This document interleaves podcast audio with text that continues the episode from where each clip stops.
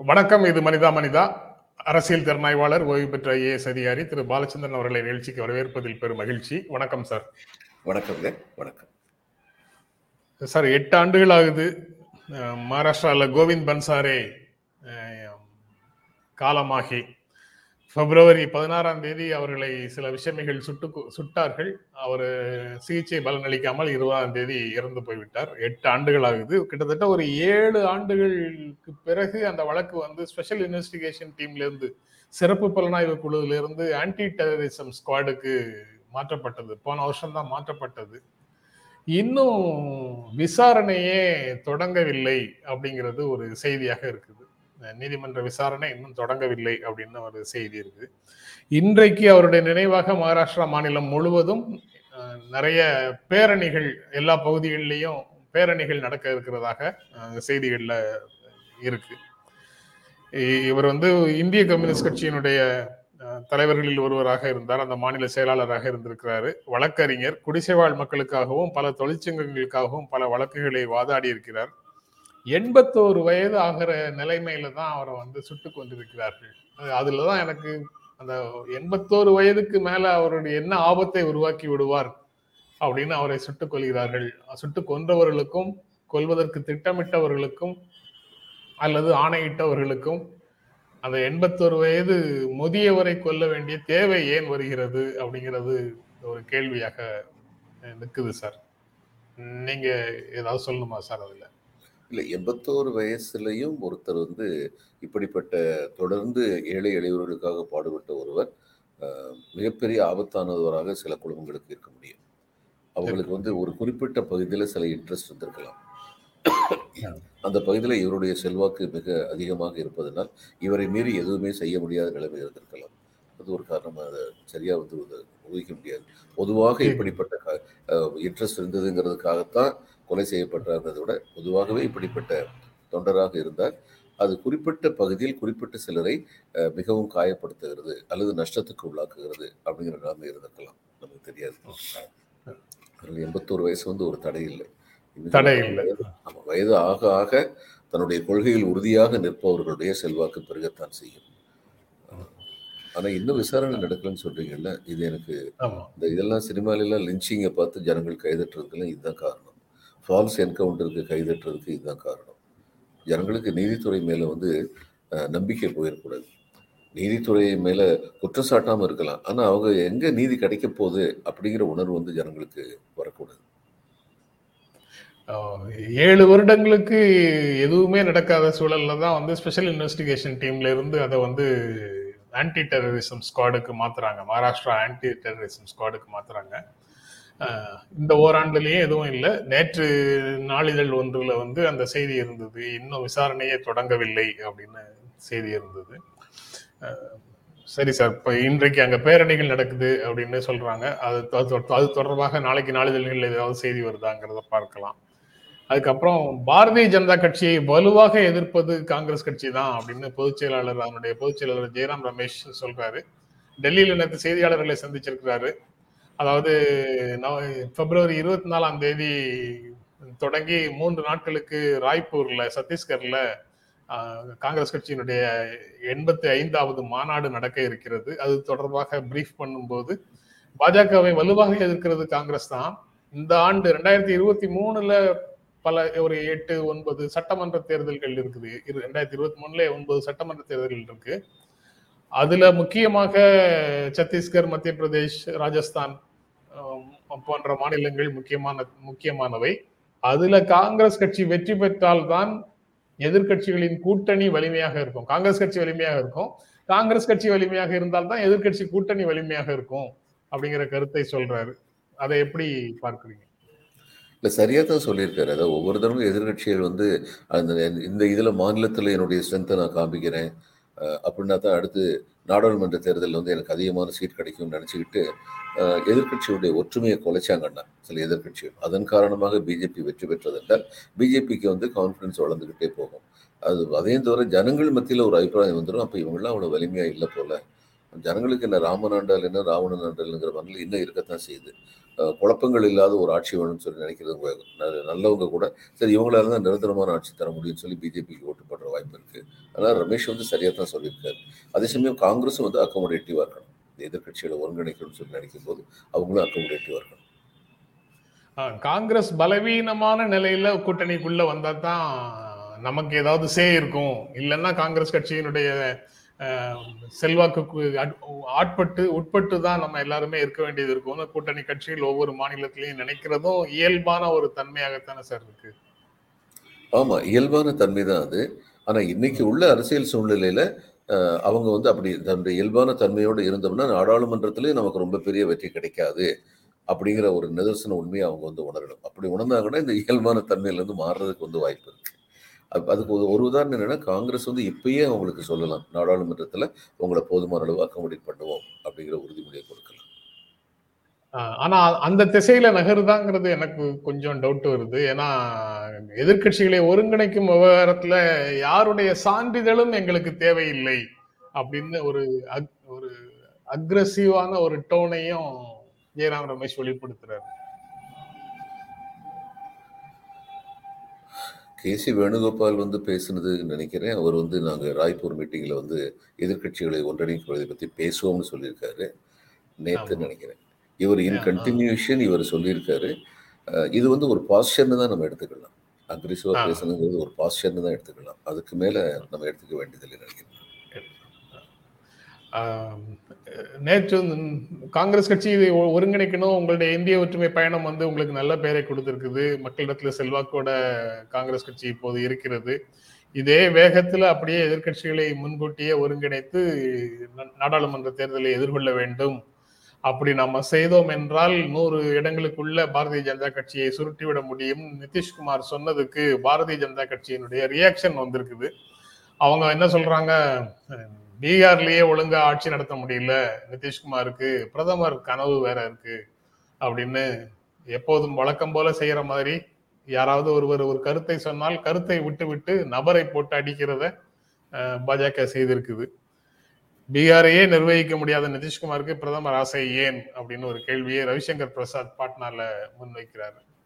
அதை எப்படி பாக்குறீங்க சார்? ஆறு வருஷமா இவரைத்தானே முதலமைச்சராக வச்சிருந்தாங்க? பீகாரை நிர்வகிக்க தெரியாதவர் எதுக்கு முதலமைச்சராக வச்சிருந்தாங்க அதனால வந்து என் கூட இருந்தா நீ வந்து நல்லவன் என்கிட்ட இருந்து விலகி போனா நீ வந்து கெட்டவன் அப்படிங்கிற ஒரு தத்துவம் தான். வேற ஒண்ணும் இல்லை. அது நீங்க சொன்ன மாதிரி இதை பற்றி அவருடைய கருத்துக்களை விமர்சிக்காமல் தனிப்பட்ட தாக்குதலை நடத்துறதுங்கிறது அவங்களுடைய வழக்கம் தான் அது. ஏன்னா அவருடைய கருத்துக்கு எதிர் எதிர்வுரை சொல்வதற்கு இவர்களிடம் எதுவும் இல்லை அப்படிங்கிறதுனால இப்படி பண்றாங்க பீகார் தொடர்பாக இன்னொரு செய்தி. பீகாருடைய நிதியமைச்சர் சொல்றாரு சார். பின்தங்கிய மாநிலங்களுக்கு ஸ்பெஷல் பேக்கேஜ் கொடுக்கலன்னா சிறப்பு நிதி கொடுக்கலன்னா பிரா- பிராந்திய லெவல்ல ஏற்றத்தாழ்வுகள் இருக்கும். அதை தவிர்க்கவே முடியாது அப்படின்னு சொல்றாரு. பின்தங்கிய மாநிலங்களுக்கு சிறப்பு நிதி அளிக்காவிட்டால் பிராந்திய ஏற்றத்தாழ்வு அதிகரிக்கும் அப்படின்னு பீகாரினுடைய நிதியமைச்சர் சொல்றாரு. ஸ்பெஷல் பேக்கேஜ்னு இனி எந்த மாநிலத்துக்கும் கொடுக்க மாட்டோம்னு ஒரு கொள்கை முடிவை முன்னாடியே யூபிஏ காலத்திலேயே எடுத்ததாக நான் நினைக்கிறேன். இல்ல சாரி இந்த ரெண்டாயிரத்தி ப முதல் முதல் நரேந்திர மோடியினுடைய முதல் ஆட்சி காலத்திலேயே அந்த முடிவை எடுத்தாங்க. அதுலதான் வந்து சந்திரபாபு நாயுடு கோவப்பட்டு கூட்டணியை விட்டு வெளியில போனாரு. அதாவது அவங்க கேட்ட ஸ்பெஷல் பேக்கேஜுக்கும் பீகார் நிதியமைச்சர் கேட்குற ஸ்பெஷல் பேக்கேஜுக்கும் ஒரு வேறுபாடு இருக்குது சந்திரபாபு நாயுடுக்கு ஸ்பெஷல் பேக்கேஜ் கொடுக்க வேண்டிய தேவை இருந்தது. அவங்க இப்போ இதில் வந்து கர்நாடகாவில் பார்த்தீங்கன்னா கர்நாடகாவில் வந்து மாநில அரசுக்கு வர்ற மொத்த வருமானத்தில் ஏறக்குறைய எழுபது விழுக்காடுக்கு மேலே பெங்களூர்லேருந்து மட்டும் வருது. இந்த மாநில அரசுடைய மொத்த வருமானத்தில். அது மாதிரி தான் ஏறக்குறைய ஹைதராபாத் இருந்திருக்கும். அப்போ ஹைதராபாத் போனதுக்கப்புறம் அவங்களுக்கு எப்படிப்பட்ட வருவாய் இழப்பு ஏற்பட்டிருக்கும்? புதிய மாநில புதிய ஆந்திர பிரதேசத்துக்கு அப்படிங்கிறது நம்மளால் உணர முடியும். அப்போ அப்படிப்பட்ட ஒரு சுச்சுவேஷன் வரும்போது ஸ்பெஷல் பேக்கேஜ் அப்படிங்கிறது கொடுக்கறது வந்து தவிர்க்க முடியாது. ஆனால் இங்கே ஸ்பெஷல் பேக்கேஜ்னு கொடுக்கலனா கூட நிதி ஒதுக்கும் போதெல்லாம் வந்து நீங்கள் பார்த்தீங்கன்னா இது தமிழ்நாடு மகாராஷ்டிரா தமிழ்நாடு குஜராத் கர்நாடகா இது மாதிரி ஒரு நாலு ஐந்து மாநிலங்கள் வந்து எவ்வளவு கொடுக்குறாங்களோ வரி விகிதத்தில் எவ்வளோ கொடுக்குறாங்களோ அதுலேருந்து ரொம்ப கம்மியாக தான் பெறுகிறார்கள் ஒன்றிய அரசுலேருந்து அதே மாதிரி யூபி பீகார்லாம் வந்து எவ்வளோ கொடுக்குறாங்களோ அதை விட அதிகமாக தான் பெறுகிறார்கள். ஏனென்றால் அவைகள் பின்தங்கிய மாநிலங்களாக இருக்கின்றன அவைகளை முன்னேற்ற வேண்டும். அப்படிங்கிறதுக்கு இது. இதுக்கு ஸ்பெஷல் பேக்கேஜ்னு தனியாகவே கொடுக்க வேண்டியதில்லை. ஏற்கனவே கொடுத்துக்கிட்டு இருக்காங்க. இதில் என்னன்னா இந்த இஃப்ஸ் அண்ட் பட்ஸுங்கிற மாதிரி சில டேர்ம்ஸ் அண்ட் கண்டிஷன்ஸ் வந்து போடணும். உங்களுக்கு வந்து உங்களுடைய தேவைகளுக்கு நாங்கள் அதிகமாக கொடுக்குறோமே அந்த நிதி எப்படி பயன்படுத்தப்பட்டது அப்படிங்கிறத பொறுத்து தான் இனிமே கொடுப்போம்னு சொல்லி ஒரு கண்டிஷன் வைக்கணும். அது ரொம்ப தேவைன்னு சொல்லி நான் நினைக்கிறேன். இல்லைன்னா தொடர்ந்து அவங்க வந்து பின்தங்கி மாறணும் பின்தங்கி மாறணும்னு சொல்லி தொடர்ந்து இப்போ எழுபது வருஷமா அப்படித்தான் சுச்சுவேஷன் இருக்குது அப்படிங்கிறத வந்து மாற்றணும் அப்படின்னு நினைக்கிறேன். பின்தங்கிய மாநிலம் அப்படிங்கிறதுல கல்வியின்மை வந்துடுது அல்லது அரைகுறை கல்வி வந்துடுது மக்கள் தொகை பெருக்கம் வந்துடுது அதுவே ஒரு பிரச்சனையாக பின்தங்கி இருப்பதற்கு காரணமான்னு சில அறிஞர்கள் சொல்லும்படி ஆகுது. அந்த மாதிரி ஒரு இதற்கு நேர் மாறாக ஆப்கானிஸ்தான்ல ஒரு செய்தி இருக்கு சார். அது வந்து இஸ்லாமியர்களுடைய எண்ணிக்கையை குறைப்பதற்காக கருத்தடை என்ற கான்செப்டே வந்து மேற்குலக நாடுகள் கொண்டு வந்திருக்குது. அதனால ஆப்கானிஸ்தான்ல இருக்கக்கூடிய பெண்கள் வந்து கருத்தடை சாதனங்களை பொருத்தக்கூடாது அப்படின்னு ஒரு தடை விதிச்சிருக்கிறாங்க. அதுக்கு எதிர்வினைகள் வருது. ஆனா அங்க என்ன செய்ய முடியும் அப்படின்னு தெரியல. கல்வி தொடர்பாக தடைகளை விதிக்கிறாங்க. இப்போ வந்து கரூர் கருவுறு கருவுறலாமா வேண்டாமா என்பது பெண்ணினுடைய சாய்ஸ் அப்படின்னு ஜனநாயக வளர்ச்சியில சமூக வளர்ச்சியில எல்லாரும் பேசிட்டு இருக்கிற சூழல்ல இவங்க ஒட்டுமொத்தமாக அரசு தலையிடுகிறது அதுல. கருத்தடை சாதனங்களை பொரு பொருத்தக்கூடாது. அது போன்ற பொருட்கள் விற்பனையும் ஆப்கானிஸ்தான்ல தடை செய்யப்படுகிறது அப்படின்னு சொல்றாங்க. இது வந்து முதல்ல இவங்க தங்களுடைய மத கோட்பாட்டுப்படி சொல்றாங்களான்னு சொல்லி எனக்கு தெரியாது.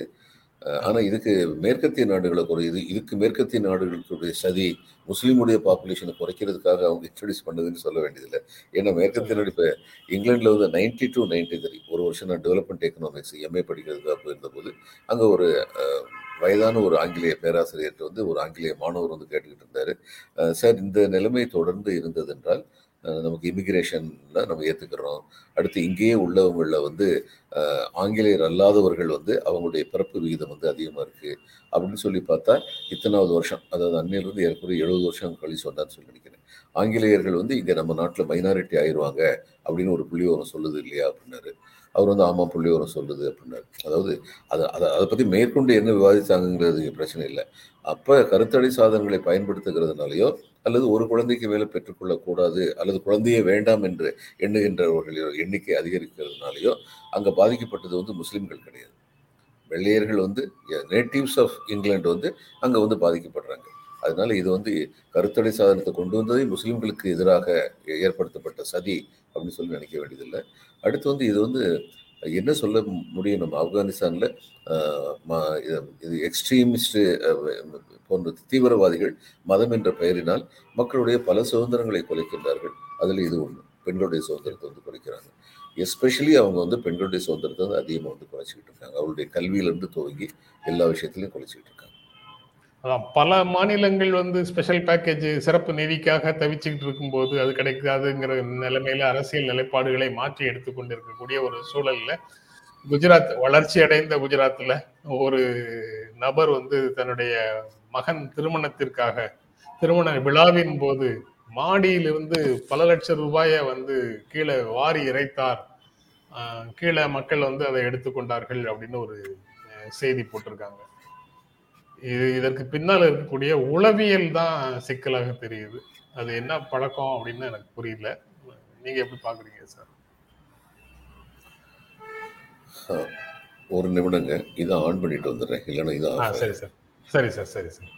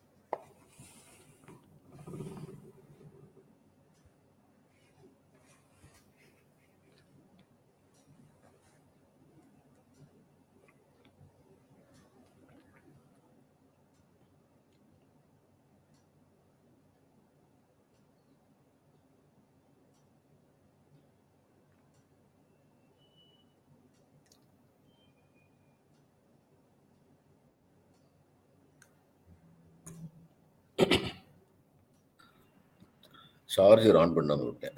சரி சார் ஓகே சார் சார் தொடரட்டுமா? ஆ தொடரலாம் சார் இந்த குஜராத். இதுல வந்துங்க வட இந்தியாவில் வந்து சில குடும்பங்கள்ல இப்படிப்பட்ட பழக்கம் இருக்குது இப்ப இவங்க மேல இருந்து போட்டிருக்காரு. நான் கலந்துகிட்ட ஒரு திருமணத்துல வந்து நான் அதிர்ச்சி அடைந்தேன். அந்த திருமணம் நடந்து போய் இந்த இவரை மணமகனை வரவேற்கிறதுக்குன்னு சொல்லிட்டு போவாங்கல்ல அப்படி நடந்து வர நேரத்துல பத்து ரூபா கட்டு அல்லது ஐந்து ரூபா கட்டு இது மாதிரி எடுத்து அப்படி விசிறி அதை தூக்கி தூக்கி போடுறதை நான் பார்த்துருக்கேன்.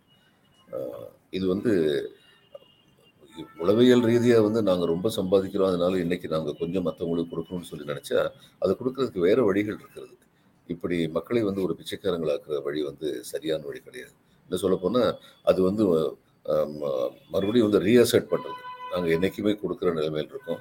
நீங்கள் வந்து எடுக்கிற நிலைமையில் இருக்கு வாங்குற நிலைமையில் எடுக்கிற நிலைமையில் இருக்கீங்க அப்படின்னு சொல்கிறது அது ஒரு தப்பான உளவியல் நினைக்கிறேன்.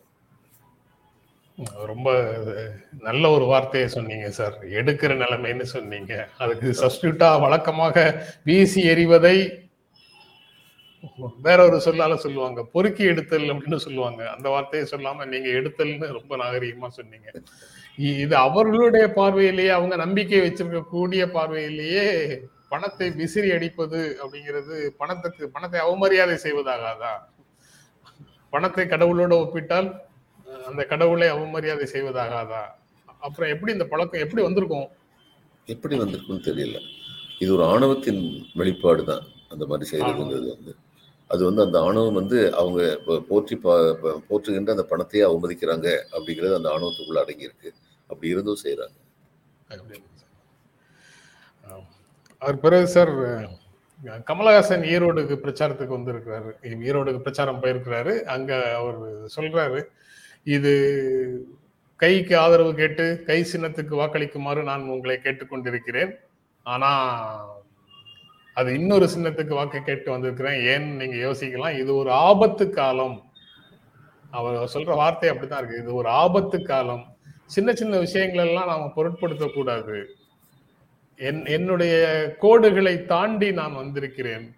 மக்களை காப்பது ஒன்றே இந்த நேரத்துல அவசியமானது. அதனால காங்கிரஸ் கட்சியை ஆதரிக்கணும் அப்படின்னு சொல்லி அவர் பேசியிருக்கிறாரு. அதை எப்படி பாக்குறீங்க அது போது அந்த வழக்கமாக அவர் பேசுறதையும் சொல்றாரு. இந்தியா ஒரு பன்மைத்துவம் இருந்த நாடு. அந்த பன்மைத்துவம் தான் இந்தியாவினுடைய வலிமையே. அதை வெறும் எண்ணமாக மாற்றிவிடக்கூடாது. செயல்பாட்டில் அது இருக்கணும். அதை வெறும் எண்ணமாக மாற்றிவிடக்கூடாது அப்படின்னு சொல்றாரு. எப்படி பார்க்குறீங்க சார்? அது ரொம்ப சாமர்த்தியமான கெட்டிக்காரத்தனமான உரைன்னு சொல்லி நான் நினைக்கிறேன். அதாவது இன்னைக்கு உள்ள ஆபத்தை உணர்ந்திருக்குன்னு சொல்ல க- பொறுத்த மட்டும் ஒவ்வொரு அரசியல் கட்சியும் தன்னுடைய பலத்தை பார்த்து தான் தன்னுடைய வியூகத்தை வகுக்கணும். அவருக்கு வந்து போன சட்டமன்ற தேர்தலில் தன்னுடைய பலத்தை பார்த்துட்டார். அதன் அடிப்படையில் வந்து இன்னைக்கு வந்து கூட்டணி செய்கிறது தான் இப்போதைக்கு உசிதமாக இருக்கும் அப்படின்னு சொல்லி அவர் முடிவுக்கு வந்துட்டார். அந்த முடிவுக்கு வந்தபோது தமிழ்நாட்டில் வந்து எந்த கூட்டணியில் இருக்கலாம்னு சொல்லி பார்த்தா இந்த கூட்டணி தான் தமிழ்நாட்டில் வந்து வெற்றி பெறுவதற்கு சிறந்த ஒரு கூட்டணி அப்படிங்கிறதையும் அவர் பார்த்துட்டாரு. இந்த காரணங்கள்னால அடுத்து வந்து அவர் சொல்ற இன்னொன்று வந்து மனப்பூர்வமாக அவர் சொல்றாரு நம்புவோம். ஆபத்து இருக்கிறது அந்த நேரத்தில் எல்லாரும் ஒன்றிணையணும் அப்படின்னு சொல்லி அவர் சொல்றது வந்து இது வந்து இந்திய அளவில் எல்லாருமே அந்த மாதிரி உணர்ந்தாங்கன்னா இன்னும் நல்லா இருக்கும். இவ்வளவு சொல்ற கமலஹாசன் வந்து மறைமுகமா இன்னொன்று சொல்றாரு. எதிர்காலத்தில் வந்து நான் என்னுடைய நிலைப்பாட்டை மாற்றிக்கொண்டேன் என்றால் நாட்டை சூழ்ந்திருந்த ஆபத்து விலகிவிட்டது என்று பொருள் அந்த நேரத்தில் நாங்கள் எங்களுடைய நிலைப்பாட்டு என்ன என்பதை பற்றி அன்றுதான் தீர்மானிக்க வேண்டும் சொல்லி ரொம்ப சாமர்த்தியமா வந்து தன்னுடைய எதிர்கால நிலைப்பாட்டுக்கும் அதனுடைய நியாயத்தை நியாயத்திற்கும் இன்னைக்கே வந்து ஒரு அறிவிப்பா இது விட்டிருக்காரு. எந்த விதத்துல பார்த்தாலும் இந்த அறிவிப்பை பார்த்தா கமலஹாசன் வந்து ஒரு தேர்ந்த அரசியல்வாதியாக ஆகி கொண்டிருக்கிறார் அப்படின்னு தோணுது. இல்லை ஒரு விஷயத்துல கன்சிஸ்டன்சி இருக்கு சார் அவர் வந்து நான் பெரியாரின் பேரன் சொல்றாரு. இளங்கவனும் பெரியாரின் பெரியாரின் பேரன் நானும் பெரியாவின் பெரியாரின் பேரன். அப்படின்னு சொல்றேன். என்னடா அது டெல்லிக்கு போனா காந்தியினுடைய பேரன்னு சொல்றானே இங்க வந்தா பெரியாருடைய பேரன்னு சொல்றானேன்னு நீங்க ஒன்றும் குழப்பம் அடைந்து விட வேண்டாம்.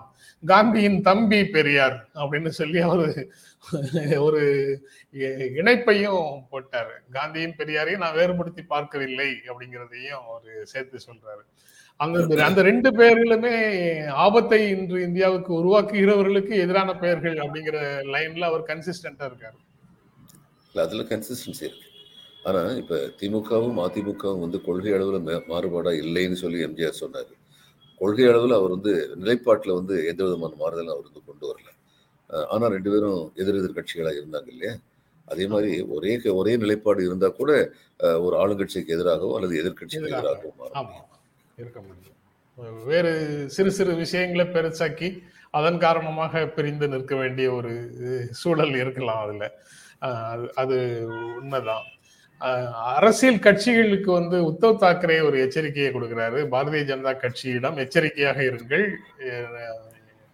எங்களுக்கு ஏற்பட்ட எங்களுக்கு இப்போது ஏற்பட்டிருக்கக்கூடிய நிலைமை மற்ற அரசியல் கட்சிகளுக்கும் ஏற்படலாம்.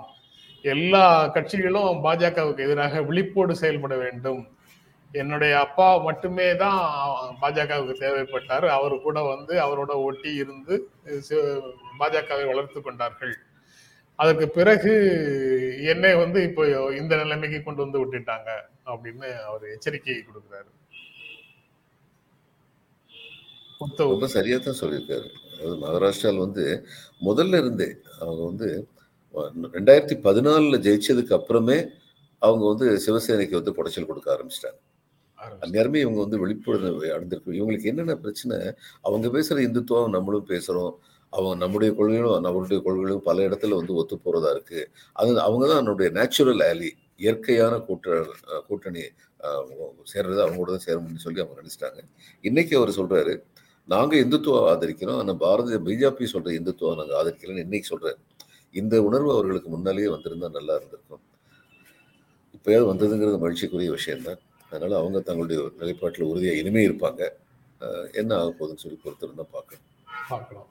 ஆனா சிவசேனையினுடைய பெயர் பெறுவதற்கு சின்னம் பெறுவதற்கு ரெண்டாயிரம் கோடி பேரம் நடந்ததுன்னு சஞ்சய் ராவத் வந்து ஒரு பரபரப்பான ஒரு குற்றச்சாட்டை முன்வைக்கிறாரு. இது பழைய அதாவது இதுக்கு முன்னால வந்து எதிர்கட்சிகளிடம் வந்து குற்றச்சாட்டு வரல. அரசே வந்து கைது செய்தது ஒருவரை தினகரன் மேல வழக்கு போட்டது தினகரனை கைது செய்தது. அதிமுக சின்னமும் பெயரும் பெறுவதற்கு தினகரன் முயற்சி செய்தார். யாரோ ஒரு இடைத்தரகர் மூலமாக தேர்தல் ஆணையத்தின் அதிகாரிகளை அணுகினார் அப்படின்னு அந்த குற்றச்சாட்டு சொன்னுச்சு அப்போ. அது அது வந்து காவல்துறை செய்த எடுத்த நடவடிக்கை. இது வந்து அரசு செய்யுதுன்னு அரசுன்னா ஆளும் கட்சி செய்யுதுன்னு எதிர்கட்சியிலேருந்து குற்றச்சாட்டு சொ- சொல்றாரு சஞ்சய் ராவத். தேர்தல் ஆணையத்திடம் அங்கீகாரம் பெறுவதற்கு அல்லது ஒரு பிரச்சனை வந்துருச்சுன்னா அங்கிருந்து கட்சியினுடைய பெயரையும் சின்னத்தையும் பெறுவதற்கு இப்படி காசு கொடுத்து தான் வாங்குறது அப்படிங்கிறது இந்த இரண்டு செய்திகள்ல இருந்தும் வெளிப்படுது சார். அப்படிலாம் நடக்குமா? இல்ல இது வெறும் அரசியல் குற்றச்சாட்டு தானா? தெரியல. ஏன்னா தினகரன் மேல குற்றச்சாட்டு சொன்னது ஃபர்தரா அது வந்து ப்ரொசீட் ஆன மாதிரியே தெரியலையே. அப்ப அரசு அந்த அரசே குற்றச்சாட்டு சொன்னாங்க. அதுக்கப்புறம் வந்து பேரம் நடந்தது அல்லது பணத்தை கொடுத்தாங்கன்னுலாம் பேசினாங்க அந்நேரம். அப்ப யார்கிட்ட கொடுத்தாங்கங்கிறத பத்தி ஏன் அவங்க வந்து விசாரிக்கல? இப்ப இது வந்து இந்த டிமானிட்டைசேஷன் ஆன போது சில பேர் கையில வந்து கொத்து கொத்தா பண்டல் பண்டலா புது ரெண்டாயிரம் ரூபாய் நோட்டு வந்துச்சு. அது பிடிபட்டுச்சு. அவ்வளவு தூரத்துக்கு புது ரெண்டாயிரம் ரூபாய் நோட்டு எங்க இருந்து வந்திருக்க முடியும்? அந்நேரம் ரிசர்வ் பேங்க்ல இருந்து தான் வந்திருக்க முடியும். நேரடியாக ரிசர்வ் பேங்க் வந்து வங்கிகளுக்கு தான் கொடுத்தது. வங்கிகள்கிட்ட கூட எந்த ஒரு பிரான்ச்லயும் அவ்வளவு பணம் இருந்திருக்காது. அதனால தான் சொல்றேன் ரிசர்வ் பேங்க்ல இருந்து தான் வந்திருக்க முடியும் அப்படின்னு. அதை பற்றி எந்த விதமான விசாரணையும் நடந்ததா தெரியல. இது- இதில் விசாரணை நடந்தாலும் அதில் டிரான்ஸ்பரன்சி இருக்கணும். மிகப்பெரிய பொறுப்புகளில் உள்ள சில பேரிடம் தவறுகள் நடந்தால் அந்த தவறுகள் மிக கடுமையாக தண்டிக்கப்பட வேண்டும். ஏன்னா அவங்கெல்லாம் வந்து ஜனநாயகத்துடைய தூண்கள் நீதிமன்றங்களும் தேர்தல் ஆணையம் ஜனநாயகத்துடைய தூண்கள். அங்க வந்து ஒரு கீறல் கூட விழுவதற்கு அனுமதிக்கக்கூடாது. தவறு செய்தவர்கள் தண்டிக்கப்பட வேண்டும் கண்டிக்க அரசு நடவடிக்கை எடுக்கணும் விசாரணைக்கு உட்படுத்தணும் அப்படிங்கிற கோரிக்கையை காங்கிரஸ் கட்சி அதானி தொடர்பான அதானி தொடர்பாக தினமும் வெளிப்படுத்தி கொண்டே இருக்கிறாங்க தினமும் ஒரு கேள்வி அப்படின்னு அவங்க ஆரம்பிச்சத ஜெயராம் ரமேஷ் நேற்று திரும்பவும் வினோத் அதானியை முன் வச்சு சொல்லியிருக்கிறாரு வினோத் அதானியே மோசடி நடவடிக்கைகளுக்கு நடக்க- நடவடிக்கைகளுக்கான மையம் அப்படின்னு காங்கிரஸ் கட்சியில இருந்து குற்றம் சாட்டுறாங்க. வினோத் அதானிங்கிறவர் கௌதம் அதானியினுடைய அண்ணன். அவருடைய அவர்தான் வந்து அந்த மோசடி நடவடிக்கைகளுக்கான காரணம். அவருக்கும் எனக்கும் சம்பந்தம் இல்லைன்னு இப்போ சொல்றாங்க. ஆனா அவர் எங்கள் குழுமத்தின் பகுதி தான் அப்படின்னு ரெண்டாயிரத்தி இருபதுல ஏற்கனவே ஒரு ஆவணத்தை அவர் செபிக்கு பதிவு செய்திருக்கிறாங்க. அதனால அப்படியெல்லாம் வினோத் அதானியை தள்ளி விட்டுட்டு இவங்க தப்பித்து விட முடியாது. எல்லா மோசடியும் எல்லாருக்கும் தெரிஞ்சே நடந்திருக்குது அப்படிங்கிறத அது அது தொடர்பாக பதில் சொல்லணும் அப்படின்னு ட்வீட் பண்ணியிருக்காரு ஜெயராம் ரமேஷ். இதை எப்படி சார் பாக்குறீங்க இல்லை சரியாக தான் சொல்லியிருக்காரு. எனக்கு இதுக்கு முன்னாடி இவங்களே வந்து எங்களுடைய குடும்பத்தின் ஒரு அங்கம்னு சொல்லி யாரை பற்றி சொன்னாங்களோ அவரை பற்றி இன்னைக்கு எங்களுக்கு அவருக்கு தொடர்பு இல்லை இவங்க சொல்ல முடியாது. ஏன்னா அவர் தான் ஷெல் கம்பெனிஸ் எல்லாம் வச்சவர் அப்படின்னு சொல்லி ஹிண்டல்பர்குடைய அடிப்படை குற்றச்சாட்டே அதுதான். அதனால வந்து ஜெயராம் ரமேஷ் சரியாக தான் சொல்லியிருக்காரு. அரசு செவி போன்ற அமைப்புகள் என்ன செய்ய போறாங்க அப்படிங்கிறதான் கேள்வி. செய்ய வேண்டியதை செய்ய போகிறார்களா இல்லையா அப்படிங்கிறதான் கேள்வி. ரைட் சார் ரொம்ப நன்றி சார் எடுத்த செய்திகள் எல்லாம் பேசிட்டோம். ரொம்ப நன்றி. நிகழ்ச்சியில கலந்து கொண்டு உங்களுடைய கருத்துக்களை பகிர்ந்து கொண்டதற்கு எங்கள் நெஞ்சார்ந்த நன்றி. வணக்கம். நண்பர்களே உங்கள் அன்புக்கும் ஆதரவுக்கும் எங்கள் அன்பும் நன்றியும். மீண்டும் சந்திப்போம். நன்றி வணக்கம். Okay sir. நாளைக்கு வழக்கமான நேரத்துக்கு நான் சென்னையில் இருப்பேன் நான்.